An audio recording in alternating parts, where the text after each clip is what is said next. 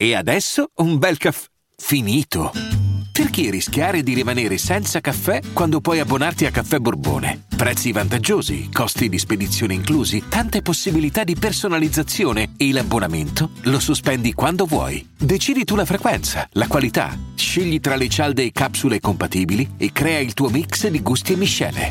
Mai più senza caffè con l'abbonamento Caffè Borbone. Tutte le info su caffèborbone.com. Bene. Hai preso abbastanza? Sì. È sicuro? Per creare dei suoni artificiali. Ma prima c'erano due ragazzi inglesi che passavano che era il top. Perché? Belli i passi, sentivano i passi, si sentiva loro che parlavano da. Io sentivo quello che dicevano da là in fondo. È da spie questa? Da scemi. Da scemi. Se ti guardi, vedessi Sì, da fuori, sembreresti scemo e basta. Questa era la Kate, mia moglie, anche se mi fa ancora molto strano dirlo, quindi meglio Kate. Qui eravamo in una foresta tipo giungla nell'isola di Maui alle Hawaii durante il viaggio di nozze. Io col registratore e le cuffie nelle orecchie e lei che mi dice che sembro scemo.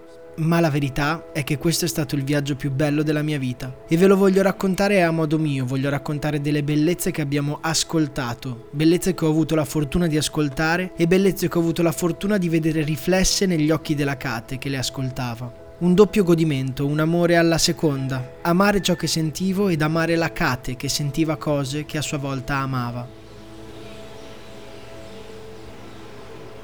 Dico sentire perché nessuna foto renderebbe veramente l'idea della realtà che ci circondava. Solo la mente tramite il suono può riuscire nell'impresa di immaginare quella bellezza che abbiamo visto, nient'altro. Le foto sono stantie, sono stanche, sono ferme, il suono è qui invece ed è ora. Potete sentirlo e potete goderne come ne abbiamo goduto noi.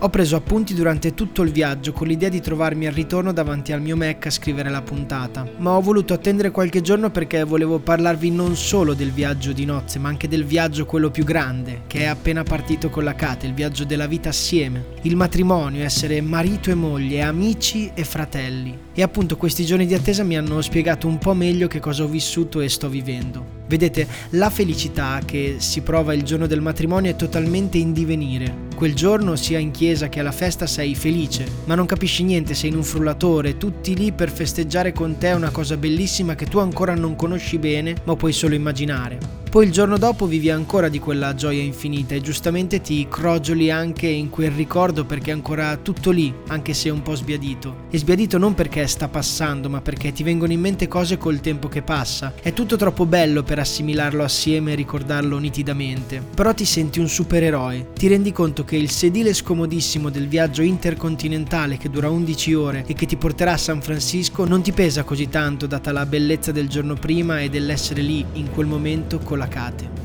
E inizialmente anche il culo largo che straborda nel mio sedile del ciccione cingalese che ho di fianco non mi pesa. Per la privacy lo chiamerò Dinesh. In realtà ho scritto su Google il nome più comune dei cingalesi è Dinesh, per cui mi sembrava simpatico chiamarlo così. Sono stanco morto. Mi addormento carico di aspettative al mio risveglio sarò in America. E poi io non ci sono mai stato in America e dentro mi sono sempre sentito uno di loro, uno col sogno americano nelle vene. Ecco, mi risveglio e in realtà non sono ancora in America, è la settima delle 11 ore di viaggio e io e Dinesh siamo diventati una cosa sola. Ci siamo fusi come Gogeta in un connubio di adipe e sudato. Il suo culo occupa metà del mio sedile e il suo gomito è incastonato nelle mie costole. Lui ha la mascherina sugli occhi, russo ed è serenissimo, io no. Allora faccio uno scatto tipo gomitata e faccio finta di dormire, così penserà che l'ho fatto inconsciamente. Funziona. Dinesh sposta perlomeno il gomito da dentro il mio costato e ricomincio a dormire. Arriviamo a San Francisco. A me e a Dinesh ci devono staccare col raschino due o tre hostess. Eravamo diventati una cosa sola. Saluto Dinesh, anche perché alla fine mi ci stavo affezionando. Ecco, siamo partiti di mattina e siamo arrivati a pranzo, ma nel frattempo abbiamo viaggiato tipo 18 ore, di cui 9 indietro nel tempo, quindi siamo sballatissimi. Però che bello, sono in America e sono con la Kate. E poi comincio a ricordare le cose belle di ieri, gli amici che hanno cantato una canzone, in generale quelli che hanno preparato qualcosa per noi e sono felice. Arrivo e dormo, da domani ci sarà un mondo da scoprire. Mi si aprono gli occhi. Che bello essere in America con la Kate. Sono prontissimo ad affrontare una giornata grandiosa. Però aspetta, fuori è buio. Guardo l'orologio e sono le tre di notte. Cazzo il jet lag.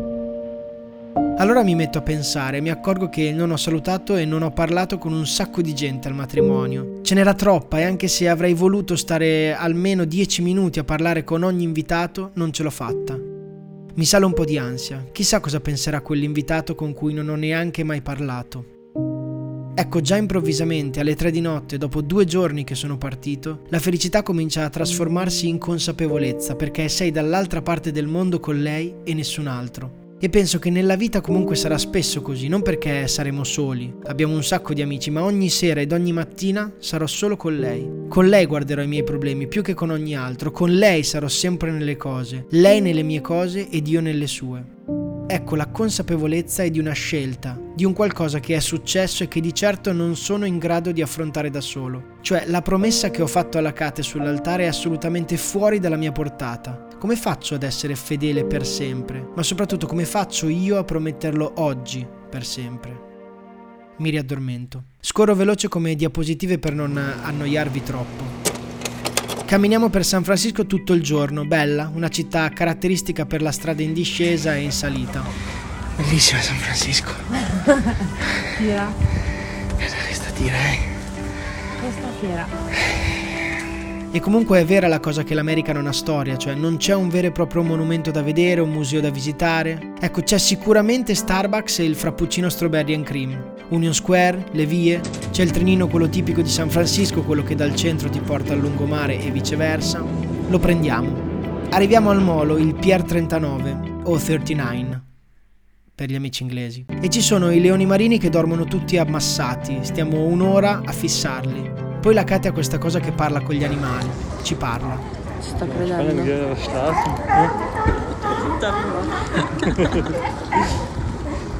Guarda il pippo. Katia, Katia, sto riprendendo. I leoni marini sono simpatici, ma non so se ridiamo con loro o di loro. Mi appunto nella mia agendina. San Francisco è bella, ma non ci vivrei. Ero carico duro per andare ad Alcatraz, la prigione di massima sicurezza in un'isola al centro della baia di San Francisco. Bella, mi ricorda la prigione di Prison Break. Tre piani di celle che si aprono tutte assieme, insomma il tipico carcere americano. Sicuramente affascina il fatto che ha ospitato alcuni dei più grandi criminali della storia, tipo Al Capone, e poi i racconti delle fughe da Alcatraz sono fighissimi. La cosa che più mi colpisce è il modo che hanno gli americani di mitizzare qualsiasi cosa. A reparto souvenir vendevano dei cucchiai da cucina a 15 dollari, solo perché i fuggiaschi avevano scavato i tunnel nelle celle con dei cucchiai. Geni. Gli americani mi caricano un tot. Attraversiamo in macchina il Golden Gate, il ponte rosso enorme che collega San Francisco al resto d'America. Arriviamo in Napa Valley, il posto più famoso d'America per la produzione di vini. Voglio vivere qua per sempre. Andiamo alla cantina Opus One che scopro essere fondata da uno dei Rothschild e io che sono fissato con la massoneria e gli illuminati comincio a vedere simboli massonici ovunque e provo a convincere la Kate che siamo in uno dei luoghi più maligni del mondo. Nonostante ciò è un luogo magico, stupendo. Immaginatevi in mezzo a una landa immensa piena di viti, una struttura gigante bianca e bellissima che spicca, che brilla con la luce del sole. Un sommelier di nome Georg ci accoglie e ci accompagna a vedere la cantina e ci fa una degustazione spaziale, veramente un'esperienza unica. La Kate ama i vini e io amo la Kate, quindi io amo i vini. PS, sono alticcio e ho voglia di McDonald's.